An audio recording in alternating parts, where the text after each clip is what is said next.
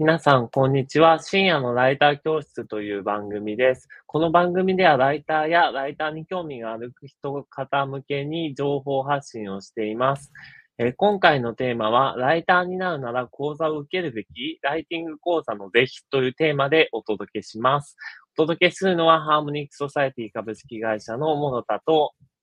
編集ライターのノリーです。よろしくお願いします。よろしくお願いします。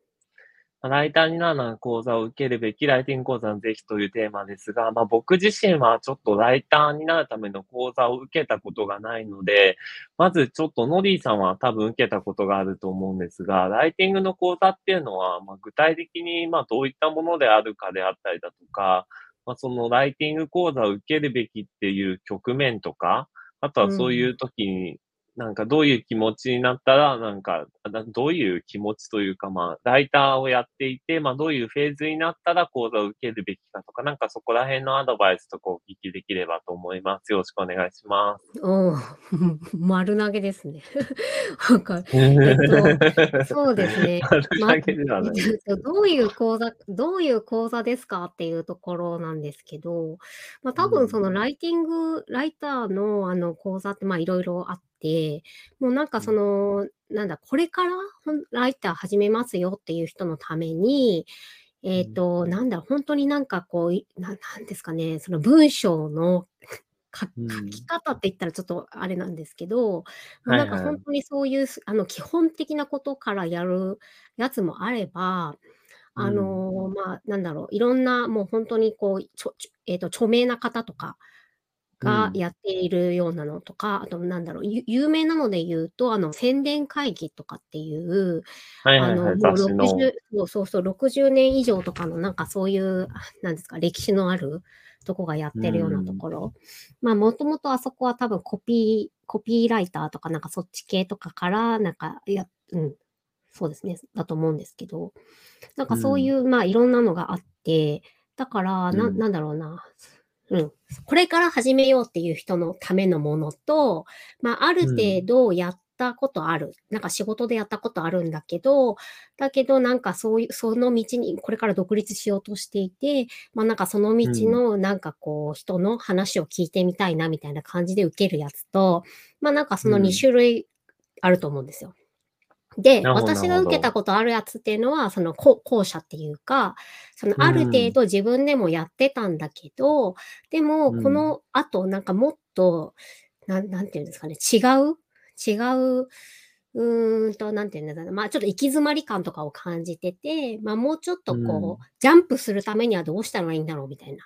感じ？とか、あともっとなんかこう、すごい活躍されてる方の話を聞いてみたかったみたいなそういう感じのやつを私は受けたことがありますっていう感じ。うん。で、まあなんかそれで受けてどうですかみたいな話になるんですけど、まあそこで言ったら私はあの結構満足はしてて、うん、うん、してますと。で、それってどのくらいのプログラムだったんですか？期間とか。えっ、と、期間は3ヶ月くらいかな、確か。でも月2回とかですかね。でも月2回とかなんですよ。でも毎回その座学じゃなくて、もうな、なんですか、提出するやつとかがあるので、あの、だからなんだろう、ちゃんとやんないといけないっていうか、あの、適当にあの聞いてるだけでは、なんか流してるだけだったらもったいない。てか、それもできないし、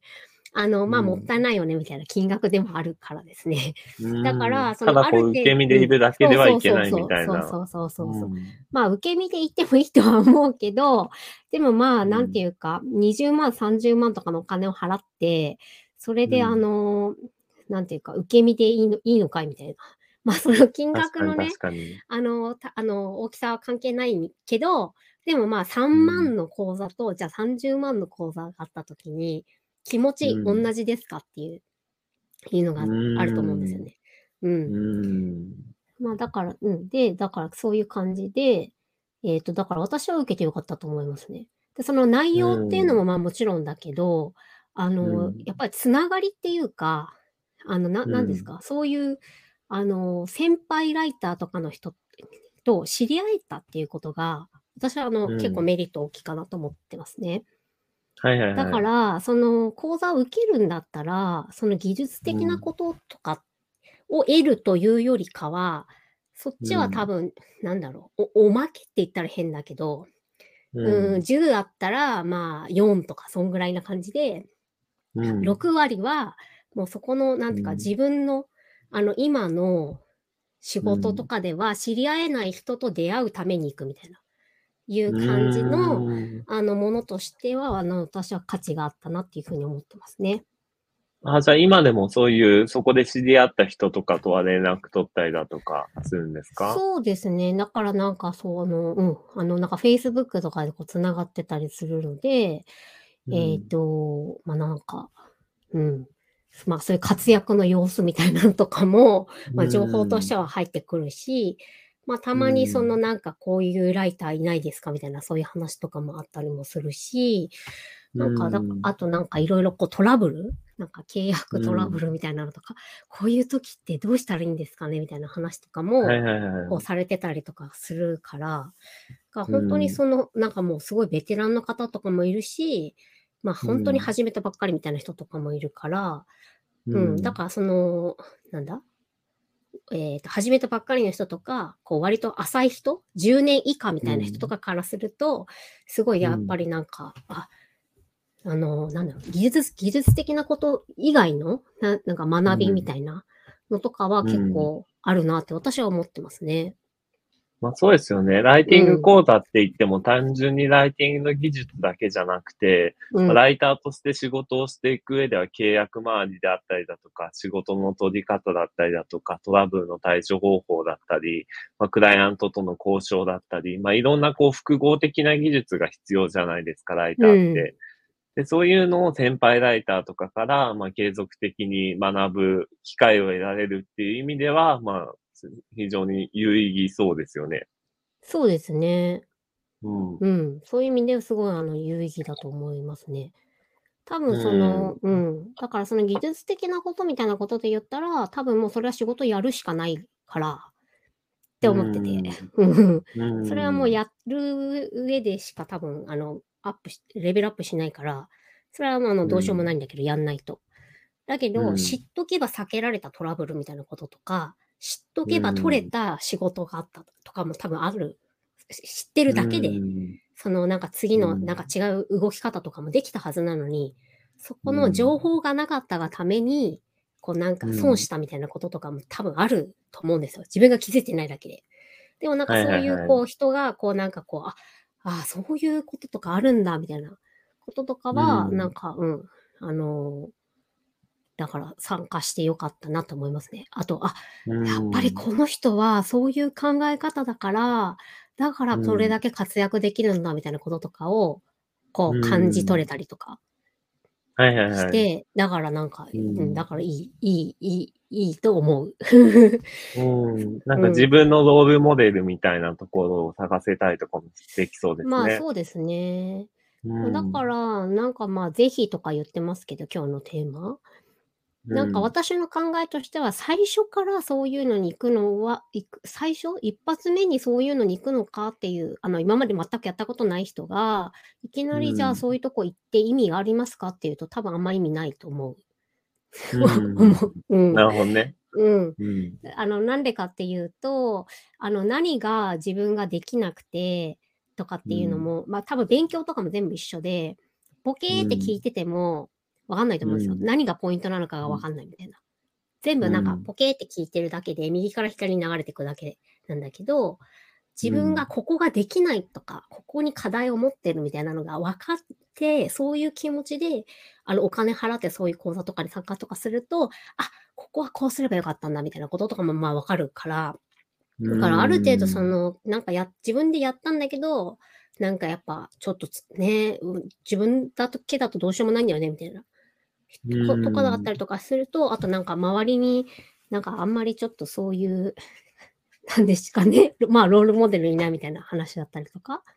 そういう時にうんあの参加するといいんじゃないかなと思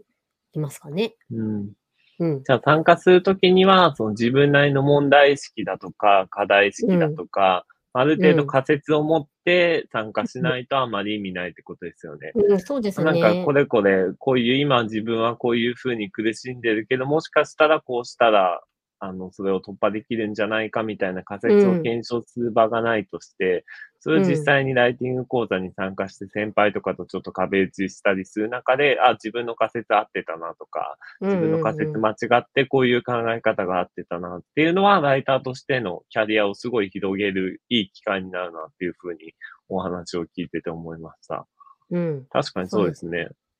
うん。ただ僕、いつも難しいと思うのは、ライティング講座って結構死ぬほどあるじゃないですか。うん。探せば。はいまあ。どれが自分に合ったライティング講座なのかを見つけるっていうのが結構難しいなっていうふうに思ってて。そうですね。それってなんかいい見つけ方とかなんかあるんですかね？いやー、私もそんなになんかいっぱい、いっぱいっていうか、なんかほとんどその1個とかしか受けたことないから、うん。どういう見つけ方がみたいなところはちょっと難しいんですけど、まあなでもやっぱりんか縁みそれはたいな感じですかね。うん、まあ縁もありますし、そうそう。だからなんでそれに参加しようかなと思ったかっていうと、まあも、まあもちろんそれの主催してる方が、その有名な方だったっていうこともまああるから、あのーうん、だから知ってるみたいな話もあるけど、でもなんか、かやっぱりそこに参加しようかなと思った最初の、なんだ、こう、せ背中を押されたみたいなのは、直うん接そこに参加した人が、うんうんと、の、から話を聞いたみたいなのが大きかったかな。うん。ああ、なるほどね。そうそう。そうねなってくると結構長く続いてるやつとかもだと結構間違いなさそうではありますよね。そう何期生みたいなのあって、で、その前に受講してた人の話が聞けるような環境だと、あれどうだったみたいな、まあ、SNS とかでも聞けて、でよかったよって言ったら、まあ参加してみようかなみたいな感じで、もう一発目とかだとわかんないですもんね。うん、いい講座かどうか。多分運営の方も一発目とかだと結構手探りの状態で、ライティング講座どういうふうに運営したらいいかとか、どういうふうにしたら参加者のニーズを満たせるかみたいなところも手探りだと思うんで、そういう意味では一個見つけ方の基準としては結構、まあ有名なところとか、まあ有名な出版社とかがやってるっていうところはあると思うんですけど、結構長く続いていて、まあ定期的に卒業生みたいなのを輩出しているみたいなところはうん結構条件としてありそうですね。そうですね。あとは、多分、その、ややっぱり自分がどういう方向性でやっていきたいのかっていうのが、あの、それを持ってると多分選びやすいと思う思うんですよ。だたうん。例えば、さっきその宣伝会議とかっていう話ちょっとしましたけど、まあそこって、あの、もともとだからコピー、コピーライティングとかそういうのからは、あの、多分い一一番長いやつとか多分それ、それなので、だからそうん。そういう、なんですか、広告とか、多分そっち系とかに、うん。あの強いと思うんですよね。はだからなんかそれで行きたいと思っているのか、みたいな。なんか、なななんだろう、うん、とか、あとそのうん。私み、み、私なんかはそうですけど、なんか取材とかインタビューを、うん。あの、元にしたライティングっていうのをやっていきたいんだ、みたいな。っていうのが決まって、で、それで、うん。だからそういう領域で活躍されてる方が、あの、やってる、みたいなとか、うん。な、なんだろうな。だからなんかその、えっ、と、風邪薬とかでも総合漢方薬とかそういう やつよりは、私うん喉が痛いんですって言って、喉から効くやつを探すみたいなのとかと、なんかそういう感じで、だからなんかそのうん自分が目指してる方向性に近い、そこに強みがある講座みたいなのをやるといいんじゃないかなと思いますね。なんか、うん、ま、なんか全部こう、まんべんなく網羅してるとか、うんそういうやつよりは。うん、なるほど、なるほど。ど どうせそのお金はと時間をあの使って、うんそうやってなんか学ぶわけですから。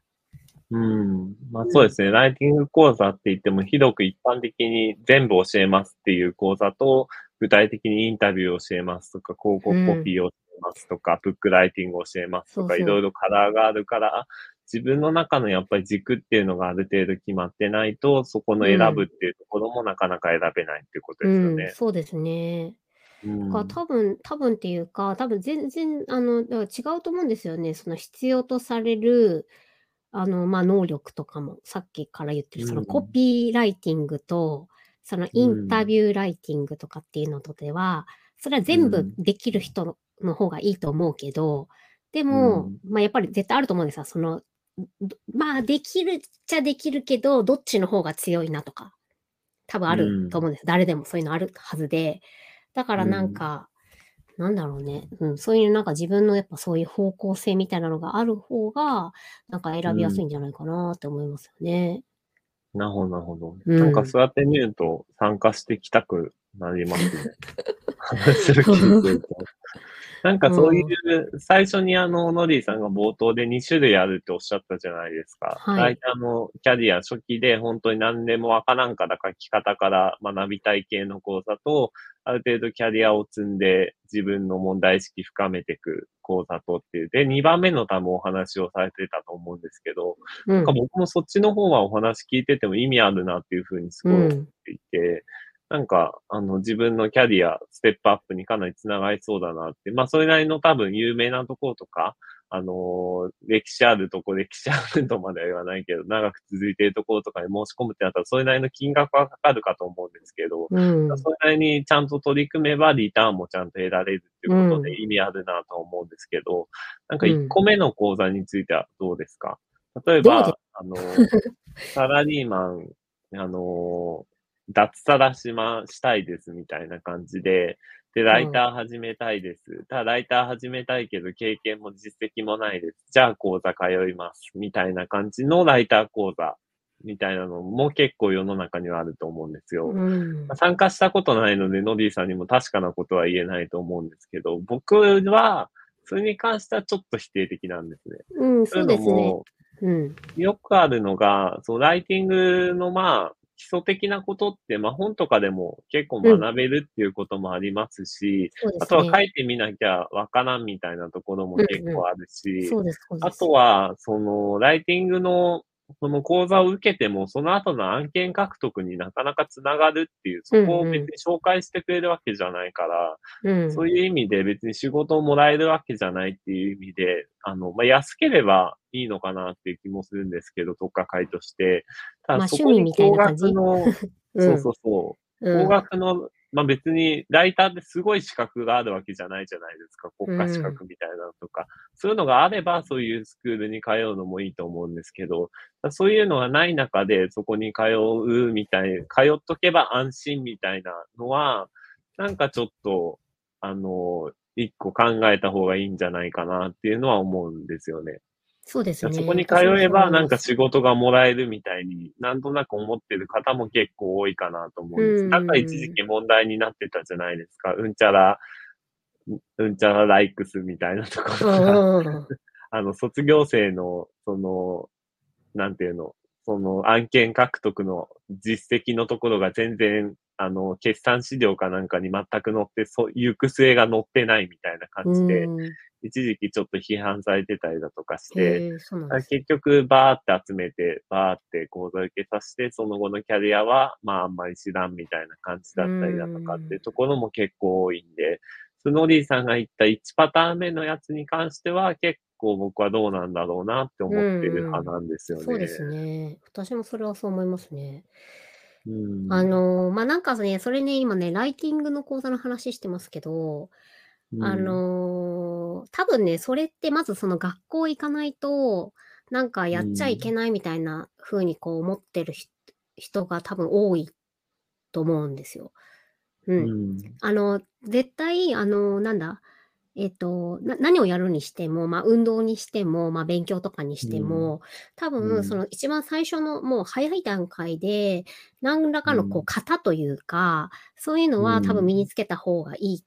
と私は思ってるから、だからうん何らかのなんかそういう教材みたいなのとか、なんかそういう、なんていうんですかね、お王道みたいなこととかは、なんかどっかでうん学んだ方がいいと私は思うんですよ。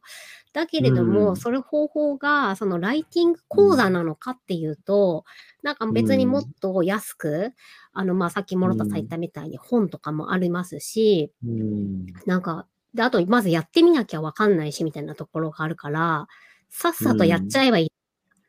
それで、うん。あの、なんかうまくいかないなとか、こんなもんかって思って、で、でもなんかやってみたら、なんかやっぱ、なんか、なんか、なんかわかると思うんですよ。なんかが、なんかが。うんやったことないそうぞですよね。とうん何がわからないかがわからないみたいな感じだと思うんですよ。でも、ちょっとやれば、なんとなくなんかがわか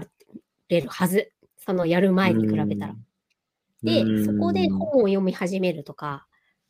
そこからまあ講座通うとか してもいいかなと思ってて、だから一あなんか、発ファー目にストアクションがね。そう、うん一発目に講座を選ぶのかっていうところは私もちょっとわかんないなとは思いますね。まずやればいいんじゃんって思って。うんそうですよね。まあ、講座って少なくともお金を払うわけじゃないですそうか。そで、こう、クラウドソーシング、まあ、クラウドワークスとか、ランサーズとか、ココナラとか、まあ、一記事1000円とかの記事があって、すごい、まあ、批判を受けてますけど、まあ、少なくともお金払うわけじゃないじゃないですか。払っう。てうんうん書くっていうよりは、まあ、1000円はもらえるわけじゃないですか。うんそれだったら、あの、ライター初心者の方でも本当に文字単価、まあ、あんまり推奨はしないですけど、0.1円でもお金はもらえるわけじゃないですか、払うんじゃなくて。で、大概そういうのって申し込めば、まあ、まあ、初心者でも、まあ、とりあえず通るは通る確率が高いですよね。で、うん考えたときに、ライターの講座を通うんじゃなくて、そういうクラウドソーシングサイトでもう本当に安くてもいいから、実際に1、まあ10件くらいちょっとこなしてみて、まあどんな感じかみたいなのをちょっと確かめてみるっていうのが少なくとも出費にはならないので、そっちの方がどちらかっていうとファーストアクションとしては正しいのかなっていうふうには思うんですよ。うん。まあ世間的にはそういう案件批判されてますけど、まあそういう案件ならではの存在意義っていうのもあると思っていて、うん。まあ、そこの沼にはまってしまって、そこから抜け出せないみたいなことになってしまうと問題ですけど、うんうん。なんか最初の、その、なんていうのかな、最初の食感をつかむというか、まあ、ライターとしてのどんなもんか、ライティング業とはどんなもんかみたいなのをつかむとっかかりとしては、そこ利用してもいいんじゃないかなって、うんうんうんライター講座っていうよりも、いいような気がしますね。そうですね。うんまあ。少なくともね、払うわけじゃないからね。ああ、そうですね。うん。うん。っていうのはありますけどね。うん。なんか言おうと思ったんだけど忘れちゃいましたね。なんだっけ？まあそうそう。だからね、そうそう。お金かけなくても別にいいと思うんですよね。最初からどっかツンって。うんだから、低予算とかお金かけないでやる方法でまずやってみて、で、ちょっと分かってからお金かければって思う。あの、ずーっとお金かけないのは良くないと思います。あの、それ、それ自分に投資しないっていうことだから。な、なんかそういう、うんうん。それこそそのリスキリングみたいな話とかもそうだし、こうなんですか、うんリカレント教育じゃないけど、多分それってフリーランスでも絶対必要なんですよ。その、なんかその、ずっと同じことやってるとかじゃなくて、違うことやろうとか、もっとその、えっ、と、一段上の仕事、報酬高いで仕事やろうとかなってくると、絶対そういう教育的なことを自分でやっていかなきゃいけないから、んやっていかないと、な、何らかの形でね、やっていく必要性はあって、だから、どっかではお金かける必要あると思うんですよ。何らかの形でね。だけれども、うんうん、最初からそれをやるやるのが正しいかっていうと、いや、それはなんかそういう教育産業の、あの、餌食になってんじゃないのって、私はちょっと思う、思う派ですね。あの、最初からそれをやるっていうことは。ですよね。で、しかもそのマインドが受け身のまま変わらないじゃないですか。最初からライター講座行っとけばもらえるんちゃうみたいな感じのマインドで行くと、なんかフリーランスとして必要な行動力とか、能動的な姿勢とかが、まず身につかないじゃないですか。つまり自分のこカンフォートゾーンをあまり出てないですよね。ライター講座申し込んで受けるってめちゃめちゃ楽じゃないですか。お金払って。めっちゃ楽ですよね。何の心理的な障壁もないので、至って簡単に申し込めるんですけど、ただクラウドソーシングで1円でもいいから稼ぐって結構コンフォートゾーン出ないといけないんですよね。うん多分、その相手のクライアントもそんなにいいクライアントじゃないだろうし、結構文章に関してもなんかすごい言われるかもしれないし、傷つく可能性が高いわけですよ。うんうん、そね。そこを恐れてやらないで、カンフォートゾーンの中でライター講座に逃げちゃうみたいな感じは、あの、フリーランスとして続けていくならあまり良くない。で、逆にまだ、うんまあ、このポッドキャスト、今、ノリーさんが最初に話したのは結構ライターやってる方向けの内容でしたけど、これからライター始めようとしてる方向けに言うと、初めに自分が本当に合ってるかどうかっていうのをそれで試してみるっていうのも結構大事かなとは思いますよね。そうだそうだなんかそうだ、そそれ思い出した。そう。はい。思い出しました。うんそうそうそうそう。だから本当に会社いきなりも会社が嫌なのはすごいわかるんだけど、会社いきなり辞めるんじゃなくて、副業でまずクラウドソーシングで月例えば3万とか稼ぐ経験とかをやってみて、このスタイル、このライターとしてのライフスタイル、自分に合ってそうとか、いけそうとか、もっとスケールできそうとかっていう感触をつかんでからフリーランスになるっていうのがいいと思うんですよ。うん。はい。そうですね。そう、そう。そうそうそう。そうです。その、さっき言ってた、諸田さん言ってた、なんだっけ、えっ、と、合ってるかどうか？みたいな話とかで言ったら、そう、まさしくそう、そういうのあって、えっ、と、そう、だからライターとかね、あの、まあ、日本語扱ってる限りは、多分誰でもできるって思ってると思うんですよ。日本人だったら誰でもできるっしょ、みたいな、と思ってるんだけど、でもその自分で、じゃあブログとかノートとか、その気ままに書いてるときと、あの、クライアントワークとしてやっていくときって、その求められることとかが違ったりとかするし、なんか、やれ修正だの、なんかレギュレーションとかなんかいろいろ決まりとかあったりとかして、まあ、めんどくさいと思うんですよね。その、ノートとかで自分で気ままに書くだけより、に比べると、もう相当めんどくさい。で、その、さっきも言ったみたいになんか、いいクライアントとは限らないみたいな。人間的に問題がある人も結構いるみたいな。特に安い案件だと。